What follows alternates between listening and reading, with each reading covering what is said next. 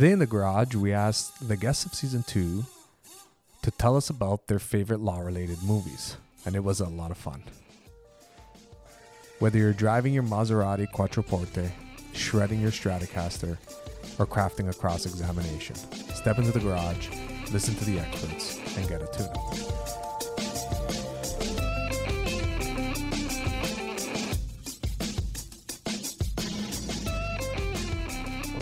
Some uh, easier questions to answer. Andrew, is there a movie or show that reminds you of some aspects of criminal defense? There's only one, and this is the only answer I think anyone can give, and it's My Cousin Vinny. And it's because... That's my answer too. It has to be, because all the T V shows generally suck. And uh, but My Cousin Vinny had, first of all, in terms of, of lawyer as investigator, it was wonderful. In terms of the strength of his cross-examinations, it was wonderful. But there were even these little throwaway moments. Like, remember when, when the expert report on the car gets sprung on him at the last minute? And he's he's researched an objection. And he goes up and he gives this great objection that any judge here would have given him. And the judge looks down at him. And, but if you listen to the content of the objection, it's exactly something that we would have said. And then that, the old judge looks down and says, Mister Gambini, that is a cogent, clear, persuasive objection. You're overruled. And he has to deal with it. And it was just so, like, perfect. And and I think that that case, as compressed as it was, like he did a murder trial in three days or whatever it was, as compressed as that was, it was the most realistic for me. And Megan? Yeah, no, it's it's the same answer. It, it is so spot on as far as criminal procedure is concerned in a way that the average T V show or movie just truly isn't. He has to give it to you. It's called disclosure. I looked up Jerry Gallo. No, it's Jerry Callo. Jerry Callo. So tell us about um, a T V show or movie that reminds you of the criminal law. Uh, I've had to stop watching. I yell at the screen. I so my way of relaxing in law school was I would go law. I don't know what it was in the early two thousands, but Law and Order was on twenty-four hours a day. You could always find an episode of Law and Order. I I am damn close to breaking the T V now when it comes on. I'm objection, objection! Oh, for God's sake! You know, this is this is the whole experience. So, I don't know. I I think uh, I think the best cross was uh, was My Cousin Vinny. The uh, and and I love, but I love the I love the schmuck that crosses before Vinny when he gets up. He's like, "Are you sure that you saw these guys?" Yes. Really? Yes. Really? This guy's a tough nut. So, what's the best cross in My Cousin Vinny? Oh, it's got to be the uh, it's got to be the grits. Uh, that's my. It's got to be the grits. I agree. That's my. Do opinion. You use instant grits? No self-respecting Southerner would use instant grits. And do your grits boil faster than everybody else's grits? No, sir. But obviously, many are going to agree with you on this uh, as being one of the best, you know, law criminal law movies. But that grits cross-examination to me is important because it tells us that you can use things that you learn in your everyday life mm-hmm. in your cross-examination.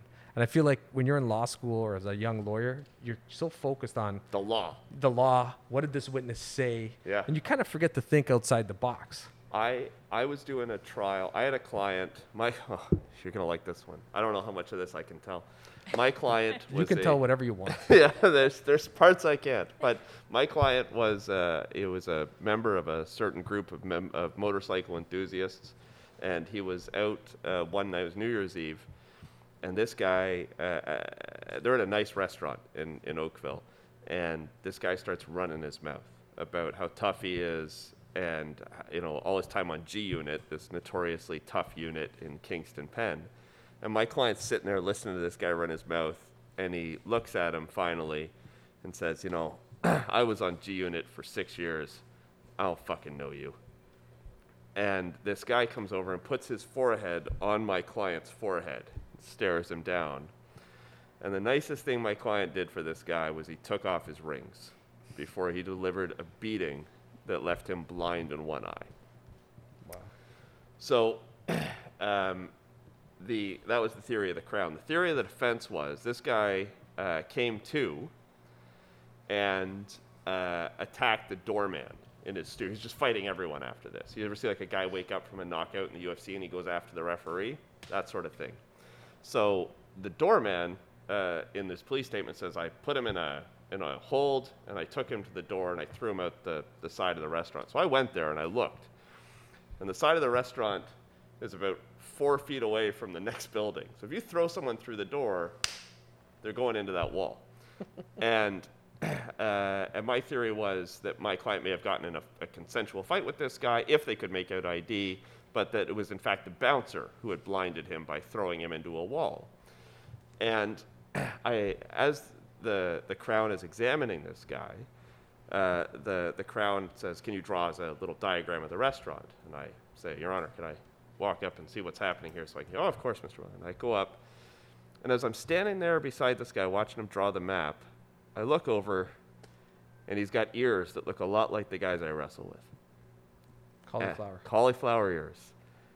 And I don't look at the map for another second, and I go back to my, go back to counsel table, and I lean over to my client. They watch this, and I stand up. I throw my cross-examination away. I say, "How long did you wrestle for?" He goes, "What?" I said, "Where'd you wrestle?" He goes, "Brock." I'm like, "You were a varsity wrestler?" He goes, "Yeah." I said, "How, you do that the whole time?" "Yeah." "Play any other uh, sports there?" "Yeah, I played rugby." "Oh, yeah? Is that how you got those ears?" And he's like, "Yeah." And I said, uh, "You do any uh, Brazilian jiu-jitsu?" He goes, "Yeah, I did it for years." I said, this uh, this hold you put him in as you watch him across the restaurant, that was a rear naked choke, wasn't it?" He goes, "That's right." And I say, "You know that to be a blood choke." "That's right." "And he, how long do you think it would take you to choke someone unconscious with a blood choke?" He's like, "Oh, I don't know, like six seconds. And I say, "How long did it take you to get across the restaurant?" "Oh, about thirty seconds. "And what you did was you took this guy in a blood choke across the restaurant, and you pushed open the door, and you threw him out the door, right?" "Yeah." "You threw an unconscious man into the wall." "Is that what happened?" All because I saw the ears. It's the only thing that mattered in the whole cross. If I may nerd this up a little. You're going to say Nova, Nova actus interviens? The thing I was going to say is the other thing to learn from My Cousin Vinny is the, Im- is the importance of punctuation, because my favorite part of that movie is I shot the clerk, I shot the clerk, and then the defendant said, "Your Honor, I shot the clerk. I shot the clerk," which There's incidentally is also the problem with transcripts on an appeal. Oh, it's I, I never forget. I'm not going to say the lawyer's name, but he's a friend of ours, all probably of all of ours. And he's doing a closing address in a bad homicide, and I just happened to catch it, and it's on the screen. And he says, "The Crown's entire case relies on this one text message: contract killing. That's what I do." He's like, "There's no punctuation. The Crown says it's contract killing. That's what I do." And he says, "Contract killing? Contract killing? That's what I do?" And I'm thinking to myself, uh, if he wins, I'm buying that guy a steak. Seriously, that's a tough one. um,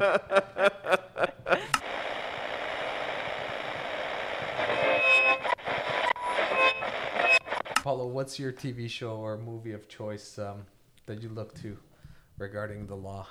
Uh, I I think uh, I'd have to say My Cousin Vinny.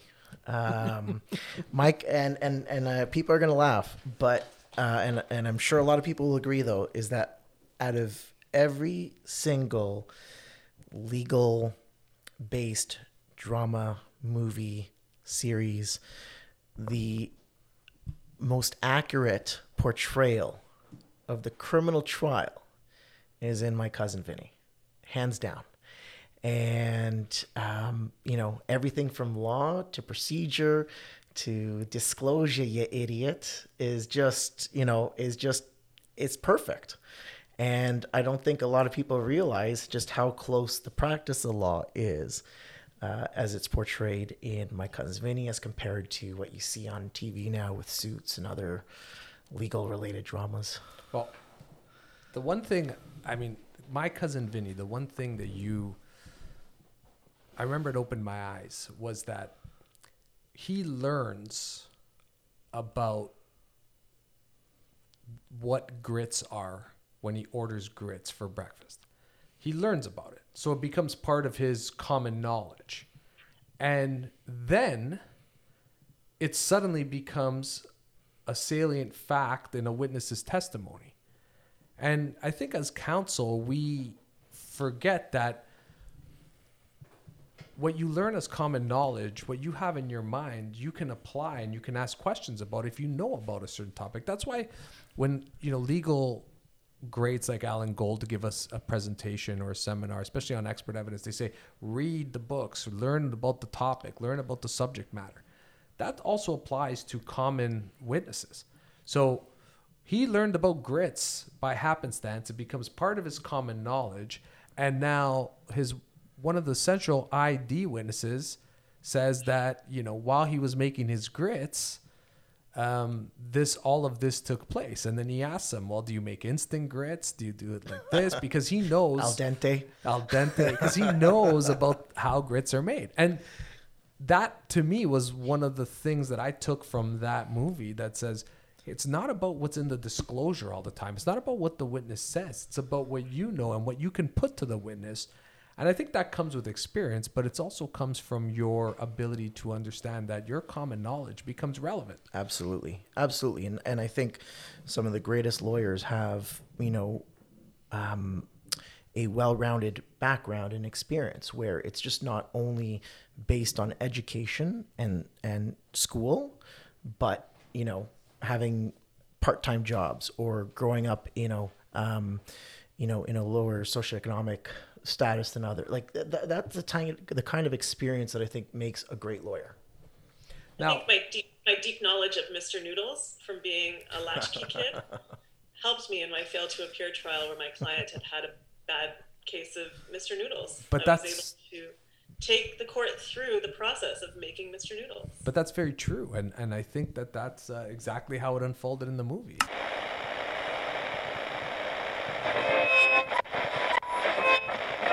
Now, Harpreet, let's talk about a movie that reminds you of some aspects of criminal defense. My Cousin Vinny. That's the a... greatest law movie. What's why do you say that? It has everything.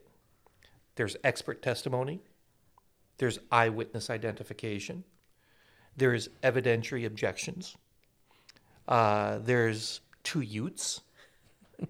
What more? It, I mean, it's present. There's disclosure and the process of obtaining disclosure. It's comedic, but it actually contains a lot of the elements of what your everyday practice is. There's it's it it actually has a lot of legal procedure. Yeah, you know, there's an expert voir dire. Yep. Sort there's of. An objection. That's a well-articulated objection, right? Denied. Um, but above all, what is it? What's your favorite part of that, of that movie? What part stands out to you when you think of it? I love the eyewitness, the cross-examination of the elderly witness and the eyewitness, uh, and the cross-examination there, because we've all done an eyewitness cross-examination and he gets the measuring tape and how far away are you? And, uh, the whole, you know, you were this far away, there was no lights, you were uh, making grits, how long does it take you to make the grits? That's a different witness. But I, that, that's my favorite part, when he's going through the eyewitness testimony. It's it's because that's really the cross. That's the cross that you would do with that type of a witness. That's not even exaggerated, maybe a little bit, but not that much. I like that one. Michelle,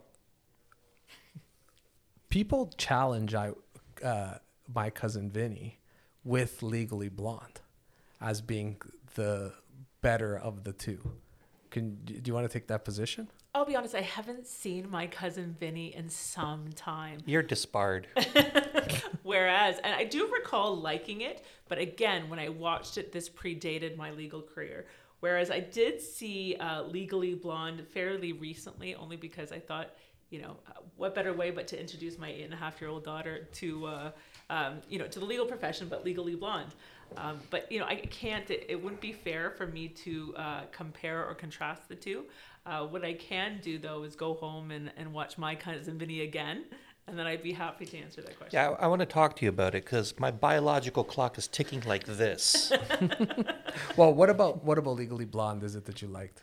I like the Chihuahua. No, I like the fact that she took the Chihuahua with her everywhere. No, you know what I liked uh, about that movie is that initially, obviously, her motivation to go to law school was because she was completely enamored with this asshole, right? And so she she went to follow him. But what I liked is that uh, she she obviously excelled when she was at Harvard. She wasn't well liked, um, but that didn't stop her, um, and she didn't really care what other people think. And ultimately, she won everyone else over with her charm uh, and her wit. Legally Blonde is a law school movie. It's not a lawyer movie. I object. There's no comparison. And, you know, you don't have to project your own feelings. We like you, Michelle. It's okay. It's okay. Yajel, tell me about a movie that you like that reminds you of the practice of criminal defense. The Pelican Brief. Um... I know, I know one hundred percent you're lying. So tell us the right answer to the question. The the greatest lawyer movie ever made, My Cousin Vinny. Consistent with many of our guests on the Law Garage Season two. Can you tell us why? Uh, well, one, I, it, regardless of its connection to uh, to criminal law, I think it's it's... a fantastically entertaining movie for what it is. Uh, it's it's meant to be light and funny and entertaining. It's it's it's a really well cr- crafted script. The movie doesn't lag on for too long. There's some great performances, um, but in in terms of the the actual law part of it, it gets it gets closer than more most of what the you know the more serious movies. Uh, land in terms of what the reality of, of criminal practice is. Like they cover procedure and, and it's and it's fun. Um, he you know the, the cross examinations of the three eyewitnesses. He has a different strategy for each one, and the strategy is based on how that witness is presenting to the jury. The first guy comes across smug, so he hammers him and he yells at him and he raises his voice because he knows the jury will respond to that. Then there's an old lady and he's sweet and soft with her. He calls her dear. And then there's the, the, the you know the schlubby guy, and he kind of just he's a little condescending to him and and and and and treats him like you know talks down to him. But ultimately, the guy just says yes to everything he says because now he's holding his hand and walking him down this path. And you know, I've watched the movie. I don't even. I, I can't. A couple times. Yeah, a couple times here and there. Uh, but you know, but these are things that I always enjoyed the movie. But as I as I when I.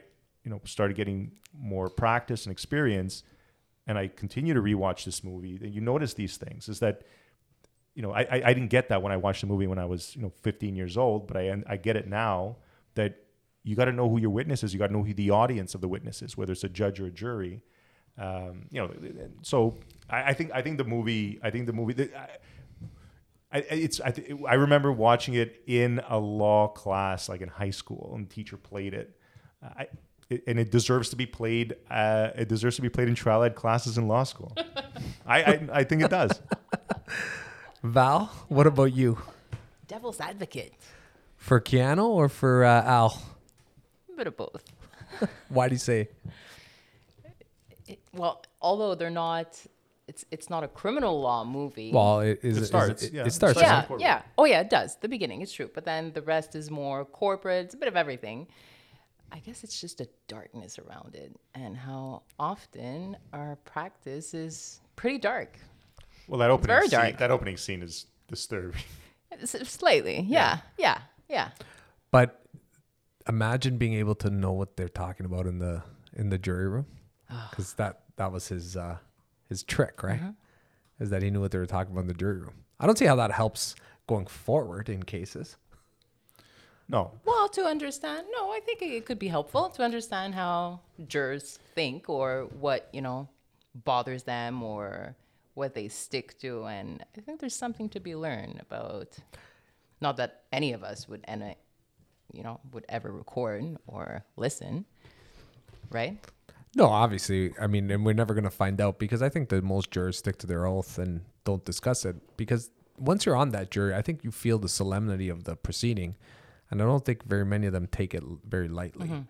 So in Canada, we don't have that benefit. We do have the benefit of the American system where they write books after and give you that, but it's different culture in my in my opinion. You, you, you've you've uh, been in front of way more juries than I have. Do you think the the twelve Angry Men, the one convinces the eleven?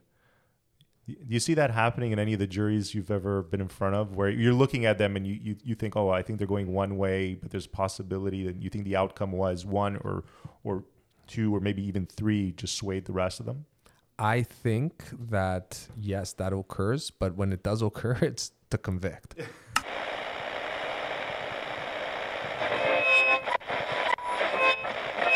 Ryan, um, tell us about a movie or a T V show that has influenced your decision into getting into criminal law.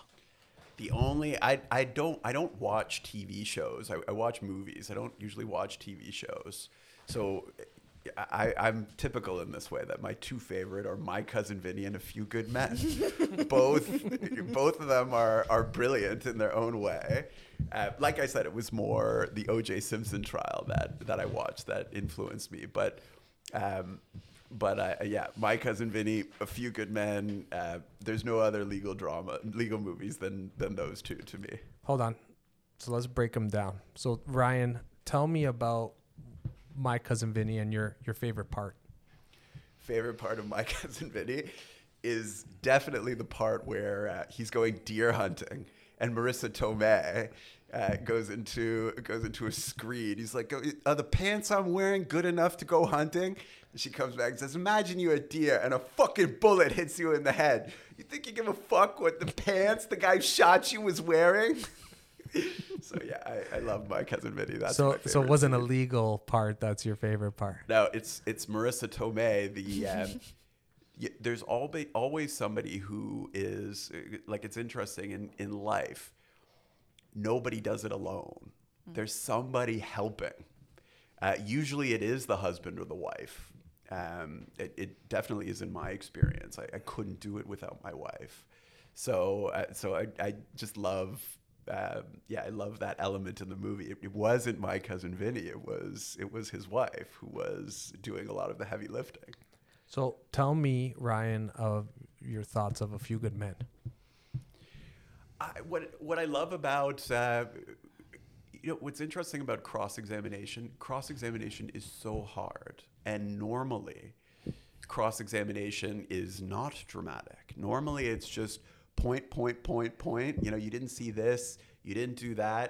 It's it's it, it's actually, if you're not in it, if you're just watching it, if you don't know the facts of the case, it can be very boring. Uh, it's important for our clients and for us and for the judge. But most of the time, it's it's boring to an observer. Every now and again, there is an eventful cross-examination where you just smash someone. And like Anna Maria was saying, you know, it, that nobody could um, could convict after hearing that cross-examination. They're few and far between. So what I love about A Few Good Men is the the cross-examination scene with Jack Nicholson. There, there's a really lawyerly point there, which is that the lawyer recognized that the army officer who ordered the the uh, the code red, the beating of the um, the derelict officer, he wanted to um, to say it. He thought he did the right thing, and he wanted to say it. And I think what's so interesting about criminal defense, when you do it long enough, you know what people are going to say after a while. Um, you know, you can you can get these little little tidbits about what they're going to say, what their personality is, the the way to approach it. So uh, so yeah, for A Few Good Men, it, it's the um, it's the cross-examination of Jack Nicholson and the yeah, damn right I ordered the code red. Not saying you'd get a confession in, in most cases, but uh, but there's there's a point there to study for lawyers, which is that he, the army officer thought he did the right thing, and the lawyer knew that.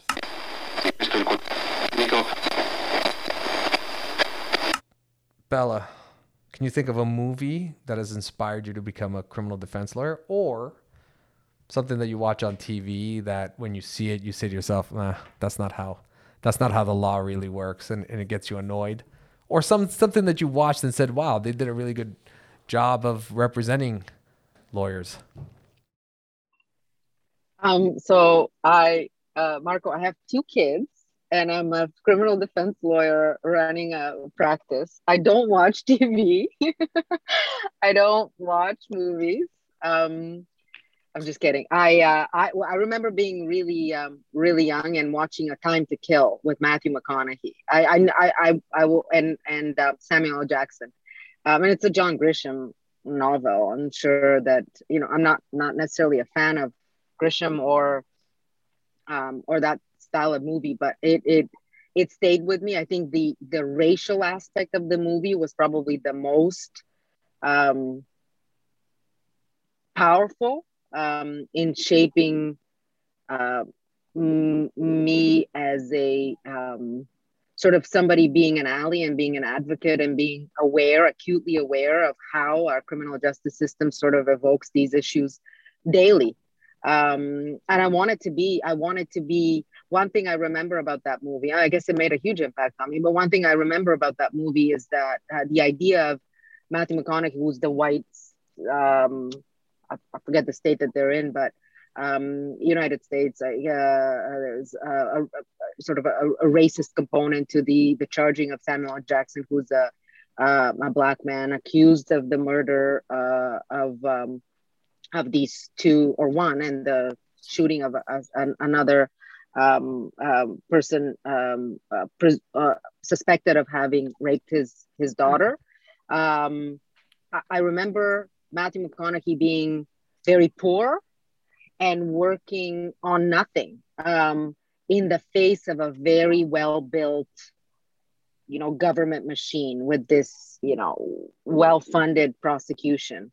And I remember, I remember sort of getting goosebumps about the idea of being on the side of the underdog and being on the side of the, against the odds, if you will. I do remember that. And that's, That's been, I've been, in, you know, that I prefer, I I get um, into cases where, uh, you know, project matters where guns and gangs, prosecutions that are extremely well organized, well funded.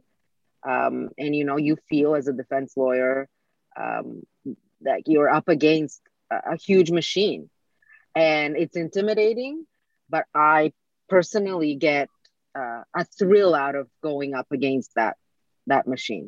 Uh, and I remember that from the movie as well, just kind of being excited about that. There's a, there's always something about those those death penalty cases. I, I remember the judge in yeah. that case, I think was named Judge Noose, you know, and yes. it was uh, it, right. And it was like, and they were, right. uh, they were in Mississippi and um, yeah, Mississippi. Mississippi. Right. And it was, you know, there was this, it's not something that is, um, it was, you know, considering it was a like a mid nineties movie, it's still highly relatable today. And, and it, yeah. it's the type of movie that um, for defense lawyers can inspire you to take those steps and, and remember, remind, it can remind you of the importance of, of our job and, and the role that we play in society. How, what about you, John? Anything jump out at you? I mean... It's it's Jack Nicholson. A few, a few good men.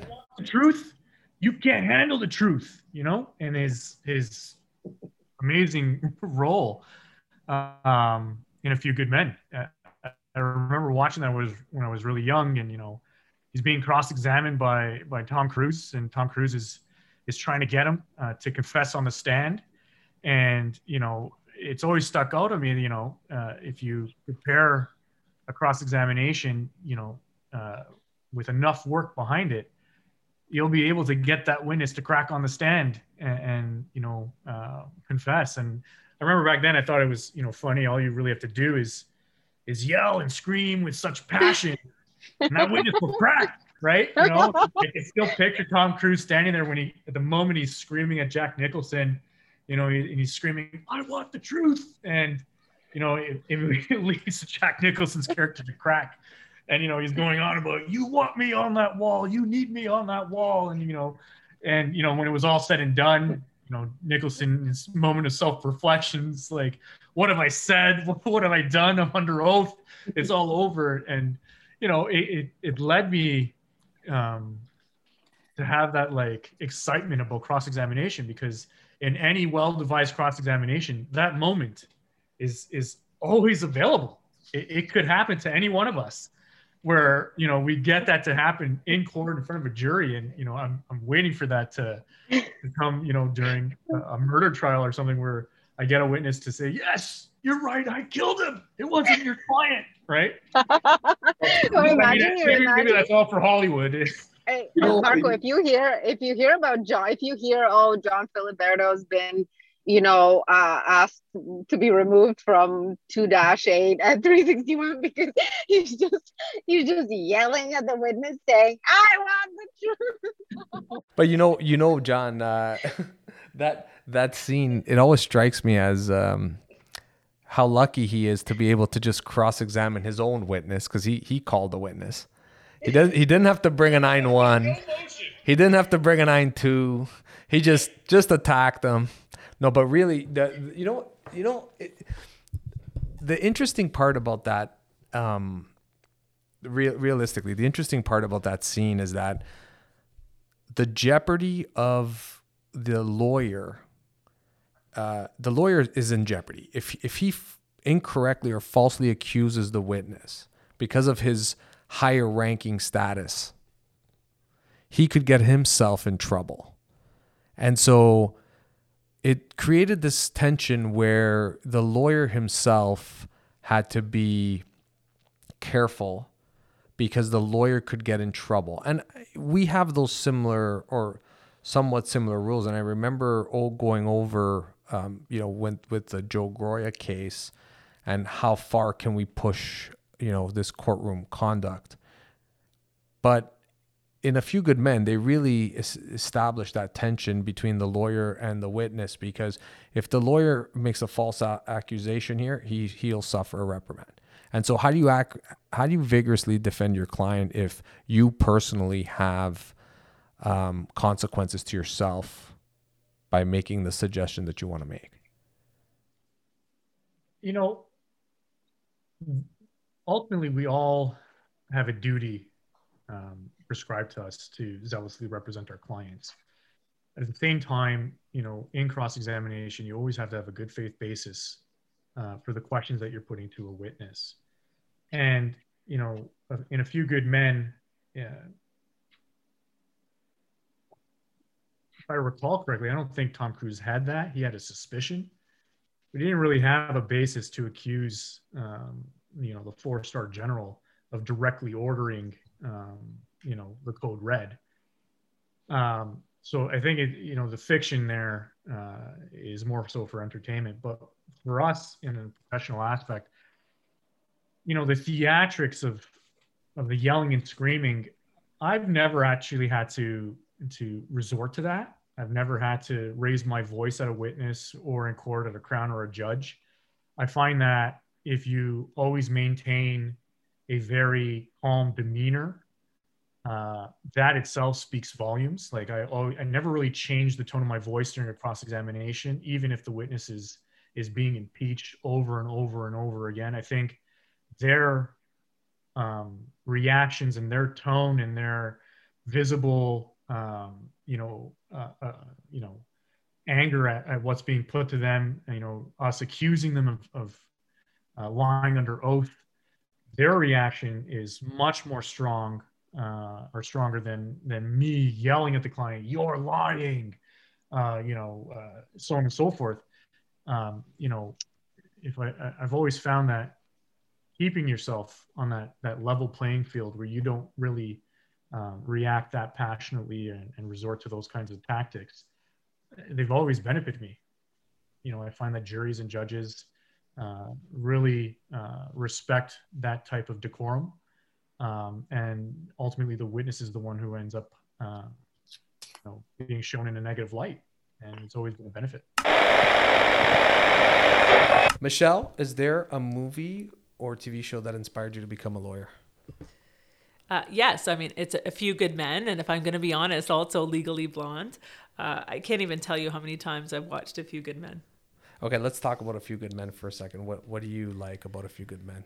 Uh, I, I like that uh, the, the defense strategy, you may recall, uh, is that uh, Kaffee, uh, obviously speaking with uh, the other lawyers that were part of the team, they made a decision to put Colonel Jessup on the stand and try and get from him that obviously he was behind the larger conspiracy and the code red. Easy peasy. Um, uh, you know, sadly, the real world obviously doesn't work that way. We can't hope to just put up a witness uh, and get it from them. But uh, that's just, it's a memorable uh, courtroom drama, and everybody knows the quotes from that movie.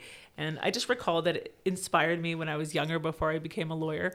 Uh, when I was in law school, I do recall watching Law and Order religiously um, as a law student. But it's interesting, once you start to practice criminal law, I don't have any interest in watching any lawyer shows anymore. No, I, I understand. I, I like A Few Good Men because it articulates the conflict that the lawyer feels with respect to actually having to run this trial. He's a resolution lawyer. He got his clients a good deal. He was happy with it. He wanted to just go play baseball. And his clients are very principled and said, no, we didn't do anything wrong, and we need you to run this trial. Yeah. And he kind of gets bullied into it, and um, he has to face his own fears. I think there's a lesson to be learned for lawyers who refuse to run trials when you watch that movie. Because I remember specifically when the uh, prosecutor, played by Kevin Bacon, they're having the resolution discussion, and he makes him an offer, and uh, and uh, Tom Cruise's character says no, no, no, and tries to. Make... Ultimately, Kevin Bacon's character says, "Listen, we both know you're not going to run this trial, so this is the best offer you're going to get." So if you're a lawyer who doesn't run trials, you're going to get those deals where the where the crowd knows you're not going to run that trial. And ultimately, they can try and bully you into a position. So that's, it's important to learn that every now and again, your client's got to stand up and say not guilty, and you have to ask a few questions and hope for the best.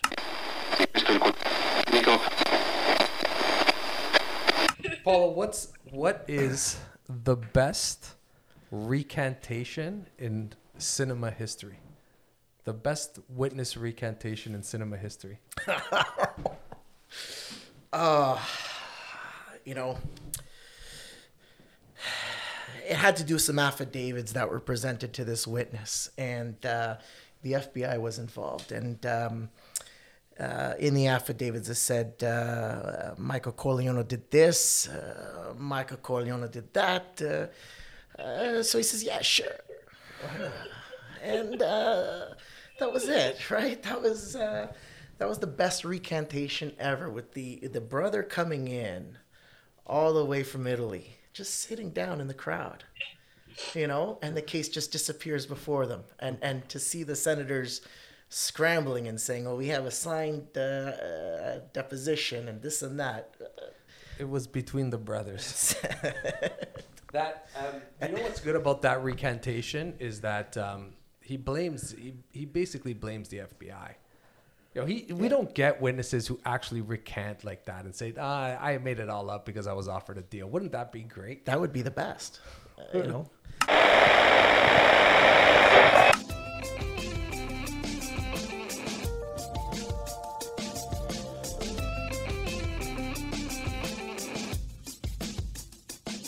Thank you for listening to the Law Garage podcast. If you're new to the podcast, please check out season one and follow us on Twitter and Instagram at The Law Garage. Our production crew includes executive producer Jason Cooper and associate producers Christina Zdal and Remy Sansewal. The Law Garage is a J Mike podcast production.